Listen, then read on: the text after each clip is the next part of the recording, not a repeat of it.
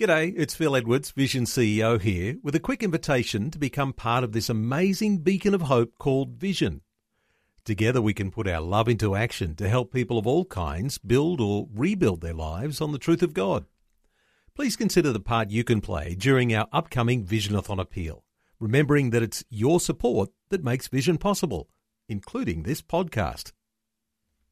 2020, bringing a biblical perspective on life, culture, and current events. Weekdays on UCB's Vision Radio Network. Find out more at vision.org.au.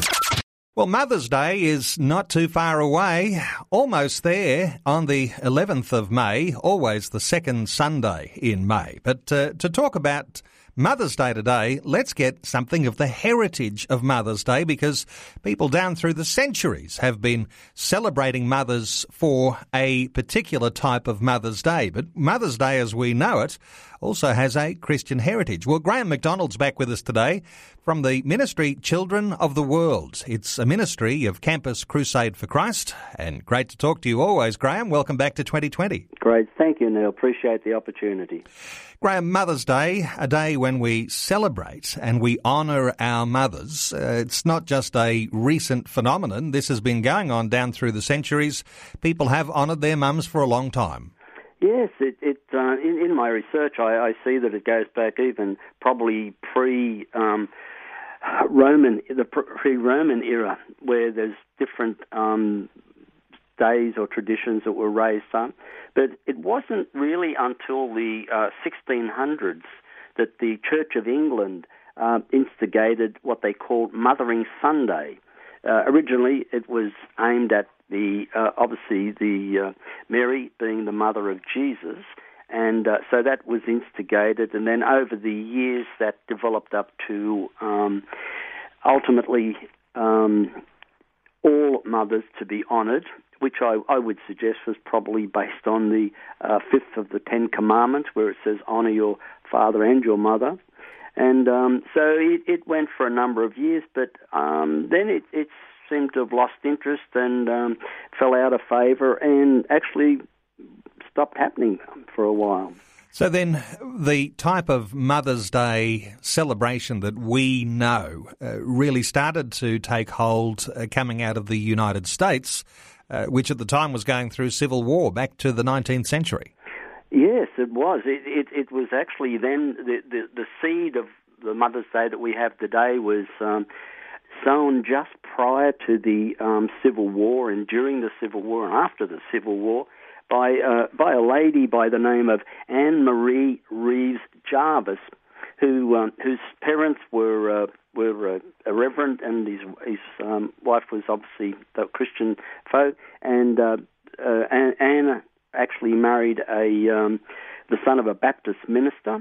And uh, in the research, it actually says that um, Anne's life revolved around the church. She had a had a great desire, I believe, to to serve her Savior, and um, that was um, what she actually did. She started these uh, what she called was friendship, the mother's friendships days, and the reason the word friendship was in there is because what she was endeavoring to do was to um, bridge the gap between the the two forces in that time when there was the, the Confederates and the, the Unions were arguing and fighting with each other.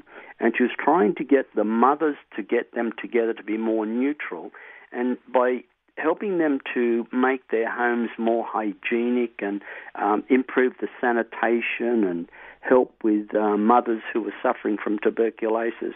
She, this was the basis of what she was doing with this uh, Friendship Day, and that's why it was called Friendship Day, so that you could bring mothers from both sides of the um, warring factions together. She must have been quite a visionary, Anne Marie Jarvis, uh, but she passed away after a long illness. It was one of her daughters who really came in behind and brought the sort of impetus uh, for uh, honouring mothers on a special day. It, it was. It, her, her daughter Anna um, actually um, loved her mother greatly, but her, she also felt that children often neglected to appreciate their mother enough while the mothers were still around. And, and she saw the work of her own mother, who, again, the, the concept was to try and um, promote and encourage mothers and help them to be better mothers. And uh, so Anna, actually, after her mother died, she um, dedicated her life to creating a Mother's Day as we understand it today. And of course, this all revolved around church too, attending a church service and writing letters of love and appreciation for mothers. Well, well, this is this is what she she saw as being the the uh, the end result, whereby again mothers would be honoured, that the um, and and it was honoured for a number of years through um, mainly through the churches, whereby people would go to church to honour their parents and then their mother, and then they'd also, of course, have handwritten letters that they would give to their to their mothers, and um, so this this went on for a number of years, but. Um, it wasn't long before the commercial interests of the world um, could see how they could make money out of it. And so within about 10 years of um, her um, sort of instigating this Mother's Day, but having it accepted by all of the states in, in the USA.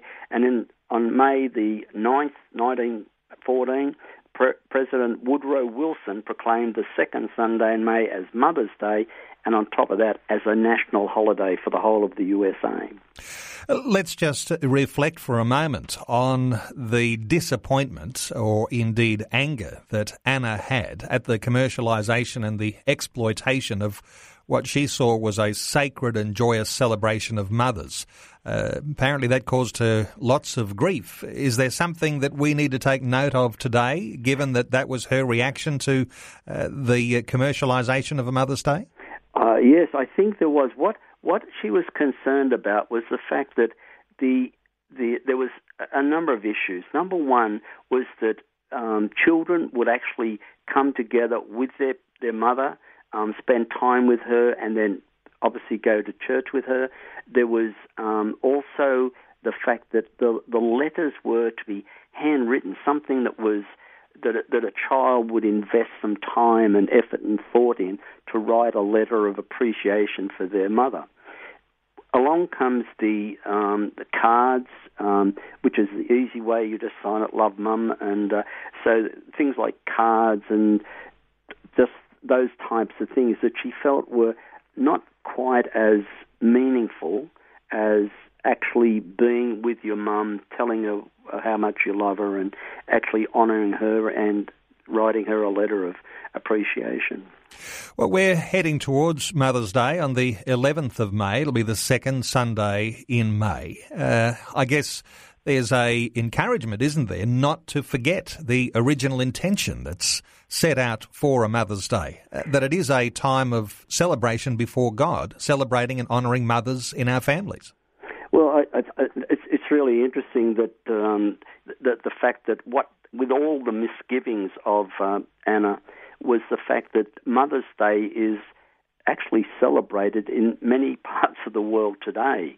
Um, and this all came from her um, her efforts to um, have Mother's Day as a celebration, um, albeit it has been hijacked in many regards. But the, the reality of it is, is many places around the world actually today celebrate Mother's Day, which at least I suppose brings the focus back onto mothers. But um, and Anna herself was a Sunday school teacher for 20 odd years in her church, and um, I, no doubt she would have been very conscious about teaching the children about the fifth commandment about how you know you shall honor your father and your mother and of course, honouring our father and mother, an important part of uh, the stability in our own uh, family life. Uh, that even when things seem to not always go the way we like, we still honour our mother and father. And I know that there'll be uh, so many in the lead up to the 11th of May who'll be honouring their mother and father. And the interesting thing, too, Graham, that when you've lost your parents, when your mother has died, uh, it's a time to remember, and you can still honour your mother even though she's not alive. Oh, yes, I, I agree with that wholeheartedly. I think that's that's a wonderful sentiment, and as I say, it, it seems to me that um, if, if God thinks that we should be honouring um, our, our, parents, particularly our, our, father and our mother, um, this particular Mother's Day that we have coming up each year should be something that we should really take to heart and look at how we can truly honour our mother and, and spend time and do those things that would make her feel special.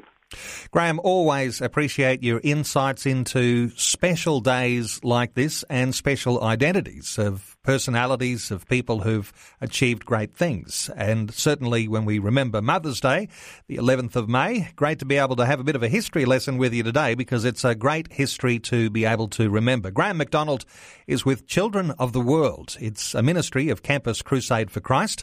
You can go to their website, www.children.org.au. Graham, always good talking. Thanks so much for being with us again today on 2020. Thank you, Neil. Appreciate the opportunity. Like what you've just heard? There's more great podcasts, or you can listen to us live at vision.org.au. And remember, Vision is listener supported. Your donation of any amount will help us continue connecting faith to life. Learn more or donate today at vision.org.au.